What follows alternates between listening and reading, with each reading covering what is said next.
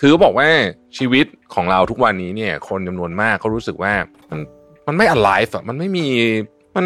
ชีวิตมันฝืดฝืดน่าเบื่อ อย่าไปโฟกัสที่ตัวว่ากิจกรรมคืออะไรนะฮะส่วนประกอบของมันต่างหากที่เป็นเรื่องสำคัญนะครับ บางกิจกรรมเนี่ยอาจจะฟังดูเหมือนสนุก แต่ทำแล้วไม่สนุกก็ได้ ก็อย่าไปทำมันนะฮะเพราะมันอาจจะไม่เหมาะสำหรับคุณ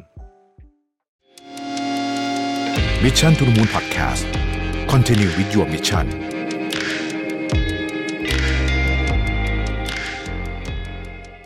สวัสดีครับยินดีต้อนรับเข้าสู่ Mission to the Moon Podcast นะครับ คุณอยู่กับโรบิทานุสาหะครับ ช่วงหลังๆวันนี้ผมพยายามจะทำการเข้าไปใน YouTube แล้วก็โหลดในคลิปพวกเท็เนี่ยนะฮะมาเก็บไว้สัก 20 คลิปนะครับ แล้วก็บางทีขึ้นเครื่องบินนะฮะหรือว่าบางทีไปรอ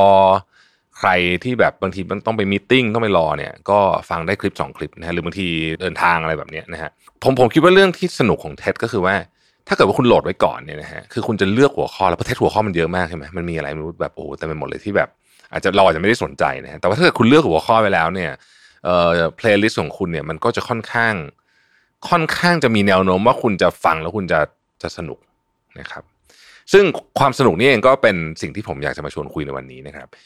TED วันนี้ที่อยากจะมาเล่าให้ฟังเนี่ยมาจากของคุณ Catherine Price นะเพิ่งเป็น TED ล่าสุดเลยปีนี้เลยนะฮะ2022 เลยนะครับ เขาพูดหัวข้อชื่อว่า why having fun is the secret to healthier life นะฮะคือเขาบอกว่า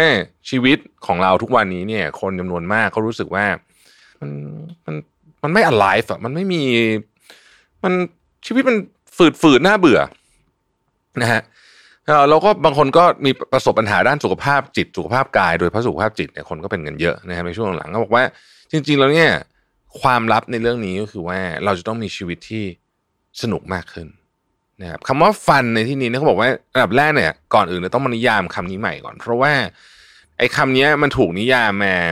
ก่อนหน้านี้เนี่ย เราอาจจะรู้สึกว่ามันคือเวลาพักผ่อน เช่นเเราไปเที่ยวต่างจังหวัดสนุกดีนะเนี่ยเราจะนิยามคำว่าฟันเป็นแบบนี้นะครับเออหรือว่าไปกินข้าวกับเพื่อนแล้วเราก็บอกว่าเออเฮ้ยสนุกดีนะเดี๋ยวไว้วันหลังมาเจอกันอีกอะไรอย่างเงี้ยแต่จริงเราจะไม่หนุกก็ได้นะหรือว่าไปเที่ยวต่างจังหวัดเราจะไม่หนุกก็ได้นะครับ เพราะฉะนั้นเนี่ยคำว่าฟันในหรือคำความสนุกเนี่ย อาจจะต้องถูกนิยามใหม่ในความหมายนี้นะครับเขาบอกว่าเวลาเราพูดถึงคำว่าฟันถ้าไปถามคนส่วนใหญ่เนี่ยนะครับความว่าสนุกเนี่ยนะฮะคนส่วนใหญ่มักจะนิยามคำนี้กับสองเรื่องเรื่องที่หนึ่งคือเกี่ยวกับกิจกรรมนะฮะเกี่ยวกับกิจกรรม เช่น ไปเที่ยวแล้วสนุกเงี้ยแต่คือจริงๆไปเที่ยวบางทีก็ไม่สนุกนะนะฮะไปปาร์ตี้แล้วสนุกไปปาร์ตี้บางทีก็ไม่สนุก นะครับ อันที่สองเรามักจะผูกไปกับความแบบไม่ค่อยมีสาระอะไรมากเท่าไหร่นักนะครับ แต่จริงๆเนี่ยคุณแคทเธอรีนบอกว่าจริง ๆ แล้วเนี่ยเรื่องนี้มันมันต้องใช้คำว่า มันสำคัญกับชีวิตมนุษย์มากๆนะก่อนหน้านี้เราจะไม่ได้มีโอกาสคิดถึงว่า เรื่องนี้มันมันสำคัญกับชีวิตเราอย่างไงนะครับ ถ้าให้เธอนิยามบอกว่าคำว่าฟันเนี่ยมันเป็นลักษณะที่คุณรู้สึกเบาสบายมี มีความปิตินะครับเราไปถามเด็กๆเนี่ยเขาไปถามลูกเขาบอกว่า what is the color of fun นะฮะหรือถ้าเกิดว่าความสนุกมันมีสีเนี่ยนะฮะมันมันจะเป็นสีอะไรนะครับ ลูกสาวของของคุณแคทเธอรีนก็ตอบว่า sunshine เป็นสีของพระอาทิตย์นะครับซึ่ง sunshine ในความหมายของฝรั่งเนี่ยมีความหมายค่อนข้างจะเป็นเชิงบวกอยู่แล้วนะครับ เพราะว่าเขาชอบพระอาทิตย์ประเทศเขามันส่วนใหญ่ประเทศที่มาจากฝั่งตะวันตกเนี่ย มันจะพระอาทิตย์มันจะน้อยฮะเพราะฉะนั้นเนี่ย เขาเลยบอกว่าเราก็จะต้องทำให้ชีวิตเรามีความสุขมากขึ้นแต่อะไรล่ะ จะทำให้เกิดความสนุกแบบนี้ได้นะครับเขาบอกว่ามี 3 อย่างคือ playfulness connection แล้วก็ flow นะฮะ playfulness connection แล้วก็ flow นะฮะเริ่มต้นจาก playfulness ก่อนนะครับคำว่า playfulness เนี่ยนะฮะเราจะค่อยๆ แงะคำนี้ไปด้วยกันนะฮะเขาบอกว่าไม่ได้หมายความว่าคุณจะต้องเล่นเกม หรืออะไรแบบนี้นะคำว่า playfulness เนี่ยนะฮะคำว่า playfulness เนี่ยคือ ไม่ได้ไม่ได้ใส่ใจกับผลของมันคือไม่ได้ไม่ได้ซีเรียสกับผลของมันขนาดนั้นนะฮะแล้วผมชอบคำนี้มากเขาบอกว่า letting go of perfectionism นะครับตอนนั้นนะคุณจะเริ่มสนุกละคุณจะเริ่มลดกาดของคุณลงนะครับ แล้วก็คุณก็จะไม่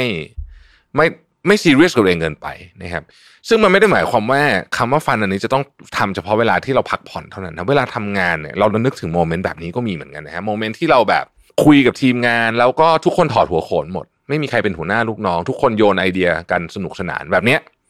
เราก็จะรู้สึกว่าเราไม่ต้อง perfect ก็ได้ผิดก็ได้ไม่ต้องอายน้องอะไรแบบนี้คนเป็นหัวหน้าก็ไม่ต้องอายน้อง คนเป็นน้องก็ไม่ต้องกลัวพี่พูดได้อะไรอย่างเงี้ยนะฮะอันเนี้ยมันก็เกิด moment ของ playfulness ขึ้น ซึ่งไม่ได้แปลว่าจะต้องเกิดขึ้นที่ เวลาเราเล่นเกมหรืออะไรอย่างงี้เท่านั้นนะฮะอันที่สองคือ connection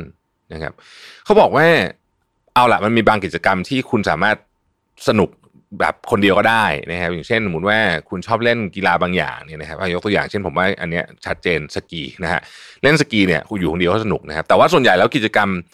ที่คุณทำแล้วคุณสนุกเนี่ยนะครับเอ่อมันมักจะเกี่ยวข้องกับผู้อื่นเสมอ ถ้าเราไปถามนะครับว่าเวลาที่ไหนที่คุณคิดว่าเป็นเวลาที่คุณแบบสนุกที่สุดในชีวิตลองย้อนถามตัวเองตอนนี้เลยก็ได้นะฮะเราจะพบว่ามันมีคนอื่นอยู่ในเฟรมนั้นด้วยเสมอนะครับ เพื่อนคนรักอะไรต่างๆนานาเหล่านี้นะครับ คุณแคทรีนบอกว่าเรื่องนี้เป็นจริงนะแม้กระทั่งกับ introvert ก็ตามนะครับส่วนใหญ่แล้วเนี่ยเวลาที่สนุกของเราเนี่ยนะครับมามันมีคนอื่นเข้ามาเกี่ยวข้องด้วยเสมอนะครับอันที่สามคือ flow state ฮะสมมุติว่าเราอะเราเราเราเราไปกินข้าวกับเพื่อนกันแหละนะครับ เราไปกินข้าวกับเพื่อนเนี่ย แล้ววันนั้นเป็นวันที่คุยกันมันมากนะมันเป็นวันที่โอ้โหคุยกันมันมากเนี่ย ในช่วงเวลานั้นคุณจะไม่รู้สึกถึงนาฬิกาเลย คุณจะไม่รู้เลยว่าเวลามันผ่านไปกี่นาทีกี่ชั่วโมงแล้วใช่ไหมครับ อย่างล่าสุดเนี่ยผมผมไปภูเก็ตมาเนี่ยฮะแล้วก็เนี่ยหน้าเป็น sunburn เนี่ยนะฮะสาเหตุมาจากอันนี้แหละ เพราะว่าผมลงไปผมพาลูกสาวคนโตไปเล่นน้ำทะเลนะครับ แล้วก็คือทะเลตรงนั้นมันดีมากนะฮะตรงหาดสุรินเนี่ยโหดีมากนะน้ำใสนะครับ แล้วก็เย็นด้วยนะฮะคือน้ำมันเย็นแล้วเราอยู่ในทะเลเราก็เลยรู้สึกว่า อากาศมันก็คงเย็นๆบ้างอะไรจริงๆก็ทากันแดดไปแล้วล่ะแต่ว่าไม่ไม่อาจจะไม่พอกับกับการไปตะลุยแดดเยอะขนาดนั้น อยู่ในทะเลตั้งแต่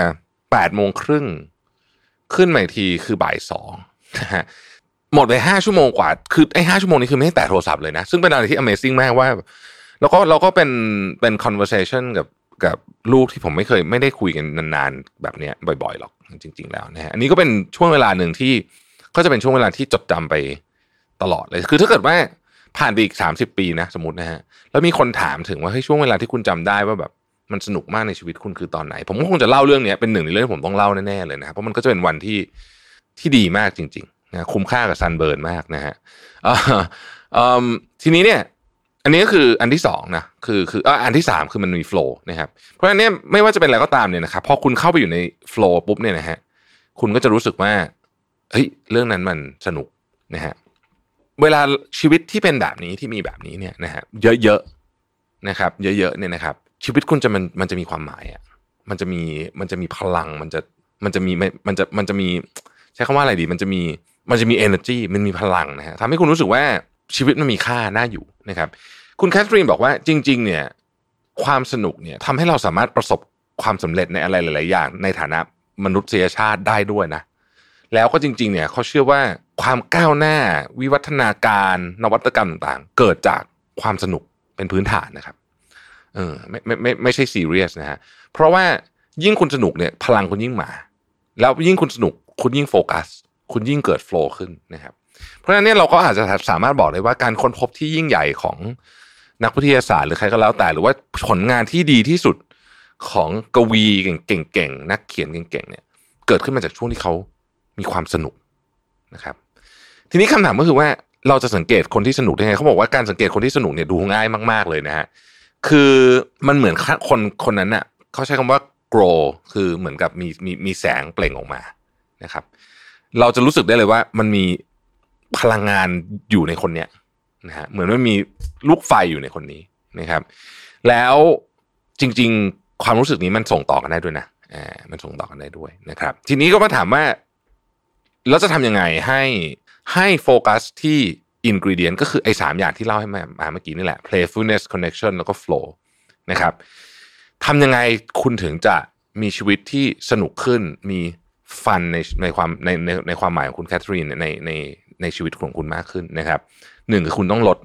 เรื่องของสิ่งที่มากวนใจหรือว่า distraction นั่นเองนะครับเพราะอันนี้เป็นเรื่องที่สำคัญที่สุดเลย เพราะว่าถ้าเกิดว่าคุณมี distraction สิ่งหนึ่งที่คุณไม่มีแน่ๆคือ flow นะฮะ คุณไม่มีแน่คือ flow และอาจจะไม่มี connection ด้วยนะครับแต่ flow เนี่ยไม่มีแน่ distraction เนี่ยทำให้ไม่เกิด flow แน่นอนนะครับจริงๆ ผมชอบฉากนี้นะเขาก็ถามในห้องบอกว่าอะไรคือ distraction ที่ใหญ่ที่สุดของมนุษยชาติทุกวันนี้นะครับทุกคนก็ตอบเหมือนกันว่าโทรศัพท์มือถือนะครับแล้วก็หัวเราะกันทั้งห้องนะฮะเอิ่มเธอก็บอกว่าใช่โทรศัพท์มือถือนี่แหละนะครับคุณแคทรีนเนี่ยเขาเขียนหนังสือเล่มหนึ่งชื่อ How to Break Up with Your Phone นะฮะเขาบอกว่าจากการที่จะได้ทำการสำรวจในหนังสือเล่มเนี้ยเธอสามารถการันตีได้อย่างหนึ่งเลยก็คือว่า คุณจะไม่มีวันสนุก ถ้าเกิดว่าคุณยังเสพติดมือติดมือถือคุณ ชีวิตที่เป็นไอ้ฟันแบบที่เล่าแบบเมื่อกี้นะฮะมีสามอย่างครบองค์ประกอบเนี่ยจะไม่เกิดขึ้น ถ้าคุณยังติดกับโทรศัพท์อยู่ ซึ่งอันนี้ผมเห็นด้วยมากนะผมรู้สึกว่าผมได้พูดในพอดแคสต์มั้งว่า ผมรู้สึกว่าความสัมพันธ์ของเรากับโทรศัพท์เนี่ย มันถึงจุดที่มันจะต้องมาเริ่มทบทวนกันใหม่ละคือต้องมีการปฏิรูปเรื่องนี้ละเพราะว่าไม่งั้นเนี่ย เราจะติดมือถือไปเยอะมากนะครับ แอบบอกอันที่หนึ่งเนี่ยโทรศัพท์เป็นเรื่องที่สำคัญมากถ้าเกิดคุณอยากมีชีวิตที่ alive มากขึ้น คุณต้องควบคุมการใช้โทรศัพท์ของคุณให้ได้นะครับไม่ได้บอกโทรศัพท์ไม่ดีอย่างที่บอกนะครับมันมีข้อเสียด้วยนะฮะมันมีข้อเสียด้วยนะครับเอออันที่สองครับเขาบอกว่าการสร้างความสัมพันธ์กับผู้อื่นเนี่ยเป็นทักษะชนิดหนึ่งนะครับที่ต้องอาศัยความพยายามนะครับ ดังนั้นเนี่ยเขาบอกว่าลองฝึกดูลองฝึกเชื่อมโยงกับคนอื่นดู ไม่ว่าคุณจะไปในงานปาร์ตี้ ไม่ว่าคุณจะไปงานสัมมนาลองฝึกดูฮะเพราะว่า พอคนที่ทำได้เนี่ย มันจะมันจะอยากทำอีก เพราะมันมันมันมันมันมีมันได้รับพลังงานบางอย่างคำแนะนำสุดท้ายของคุณแคทเธอรีนคือบอกว่าคุณต้องเชื่อว่าเรื่องนี้สำคัญ แล้วพอคุณเชื่อว่าเรื่องนี้สำคัญเนี่ย คุณจะจะจัดเวลาให้มันนะเพราะเรื่องที่ไม่สำคัญคุณก็ไม่จัดเวลาให้นะฮะพอคุณถ้าเชื่อว่าเรื่องนี้สำคัญ คุณจะจัดเวลาให้เนี่ยแล้วคุณก็จะจะทำให้มันเกิดขึ้นให้ได้นะครับ กิจกรรมนี้เขาบอกว่าอย่างที่บอกฮะอย่าไปโฟกัสที่ตัวว่ากิจกรรมคืออะไร นะฮะส่วนประกอบของมันต่างหากที่เป็นเรื่องสำคัญนะครับ บางกิจกรรมเนี่ยอาจจะฟังดูเหมือนสนุก แต่ทำแล้วไม่สนุกก็ได้ ก็อย่าไปทำมันนะฮะเพราะมันอาจจะไม่เหมาะสำหรับคุณ บางกิจกรรมอาจจะฟังดูแบบไม่สนุกเลยสำหรับคนอื่น แต่คุณทำแล้วมันสนุกมาก คุณก็ทำดูนะครับ ลองทำดู แล้วเมื่อคุณทำแบบนี้เยอะเนี่ย ชีวิตคุณจะมีความสุขมากขึ้น สุขภาพดีขึ้นนะฮะและที่สำคัญที่สุดก็อย่างที่บอกฮะคือ feeling more alive คุณจะรู้สึกว่าเฮ้ยโลกนี้มันน่าอยู่มากขึ้น กิจกรรมพวกนี้มันอาจจะเป็นอะไรที่แบบ บางคนไปเจอในเรื่องของการช่วยเหลือคนอื่นก็มีนะครับ คือมันมันมันเป็นอะไรก็ได้อะจริง ๆแล้วนะฮะแต่ว่าองค์ประกอบ 3 อย่างเนี่ยจะต้องเกิดขึ้นนะครับแล้วมันก็จะทำให้เกิดสิ่งที่เรียกว่าความสนุกในชีวิตคุณมากขึ้นนะฮะผมผมผมเชื่อมโยงอีกทีหนึ่งแล้วองค์ประกอบสามอย่างคือ playfulness อันที่หนึ่งนะฮะคือแบบ คือมันจะสนุกก็ต่อเมื่อคุณไม่ซีเรียสกับมันมากนักนะฮะสอง connection กับผู้อื่นและสามคือ flow นะครับ ขอบคุณที่ติดตาม Mission to the Moon นะฮะแล้วพบกันใหม่พรุ่งนี้ สวัสดีครับ Mission to the Moon Podcast Continue with your mission